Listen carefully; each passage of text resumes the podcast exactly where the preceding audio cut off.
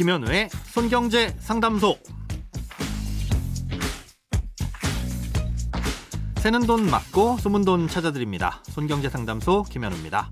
저축, 보험, 대출, 연금, 투자까지 돈에 관련된 고민이라면 무엇이든 맡겨주세요.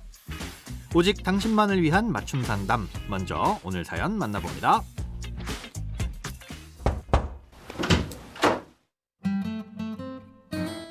안녕하세요. 매일 손경제 상담소를 듣기만 하다 이렇게 사연을 보내게 될 줄은 몰랐네요. 저희가 아랫집이랑 층간소음으로 2년 넘게 갈등을 겪다가 아직 어린 아이들을 생각해서 지금 살고 있는 아파트 1층으로 이사를 결정했습니다.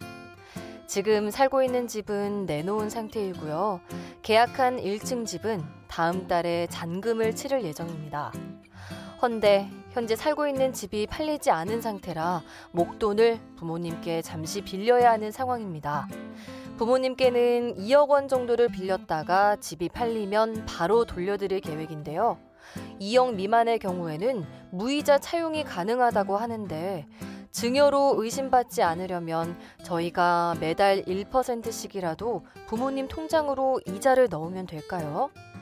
집이 팔려야 갚을 수 있어서 여유롭게 하고 싶은데 기간은 어느 정도로 해야 할까요? 마음이 급합니다. 꼭 알려주세요. 네, 급하다고 하시니까 결론부터 말씀드리고 자세한 설명은 뒤에 드리겠습니다. 예, 부모님께 2억을 빌리셔도 되고요. 이 차용증만 잘 쓰신다면 이자는 안 드리더라도 세금 관련해서는 아무 문제 없습니다. 어, 이때 차용증은 별도로 양식이 정해져 있는 건 아니지만 꼭 포함돼야 되는 내용은 있습니다. 어, 일단 빌리는 사람과 빌려주는 사람의 인적사항 정도는 쓰셔야 되겠죠. 그러니까 부모님과 사연자분의 이름, 주소, 주민번호, 연락처 어, 네 가지는 꼭 포함을 해서 작성하시면 됩니다. 자, 그리고 차용증이라고 하면 돈을 빌리고 빌려줬다는 증서니까 음, 얼마를 빌렸는지 빌린 원금과 빌린 날짜, 아, 갚는 날짜는 아, 기본적으로 쓰셔야 됩니다. 어, 집이 팔려야 갚을 수 있는 거니까 상환 날짜는 여유 있게 쓰셔도 되는데요. 그렇다고 해서 100년 후 상환 뭐 이렇게 쓸 수는 없잖아요. 이건 누가 봐도 무상증여니까요. 예, 그러니까 기한을 쓰시면서 구체적으로 조건을 명시해 두시면 됩니다. 음, 예를 들어서 1년 후 상환하되 집이 팔리면 잔금을 받은 후 일주일 내로 즉시 상환한다.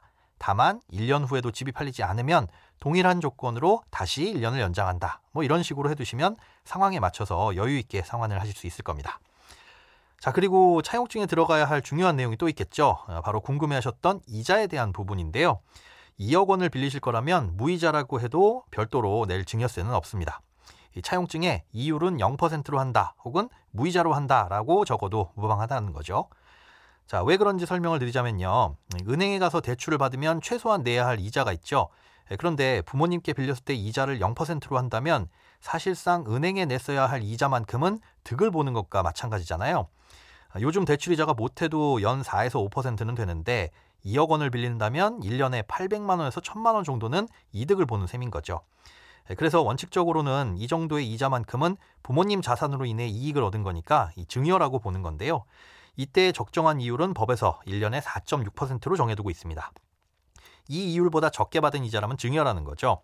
아, 그럼 왜 무이자로 해도 상관없느냐? 아, 이렇게 계산한 이자가 연 천만 원을 넘지 않는다면 세금을 매기지 않는다고 돼 있기 때문입니다. 2억이면 1년에 960만 원이니까 이 정도 혜택을 받은 건 눈 감아준다는 거죠.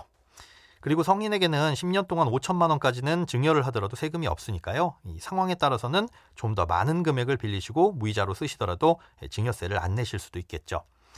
그러니 차용증에 무이자라고 쓰셔도 되는 겁니다. 자, 이런 차용증과 함께 돈이 이체됐다는 영수증도 잃어버리지 않게 이 사본도 스캔해서 잘 보관하셔야 되는데요. 중요한 건 이 빌린 돈을 다시 되돌려 드렸다는 증거를 남겨 두셔야 되는 거니까 상환을 하신 뒤에도 최소한 2년 동안은 이런 서류들을 잘 보관해 두시는 게 좋습니다. 크고 작은 돈 걱정 혼자 끙끙 앓지 마시고 imbc.com 손경제 상담소 홈페이지에 사연 남겨주세요. 검색창에 손경제 상담소를 검색하시면 쉽게 들어오실 수 있습니다. 여러분의 통장이 활짝 오는 그날까지 1대1 맞춤 상담은 계속됩니다. 돈 모으는 습관 손경제 상담소 내일도 새는 돈 맞고 숨은 돈 찾아드릴게요.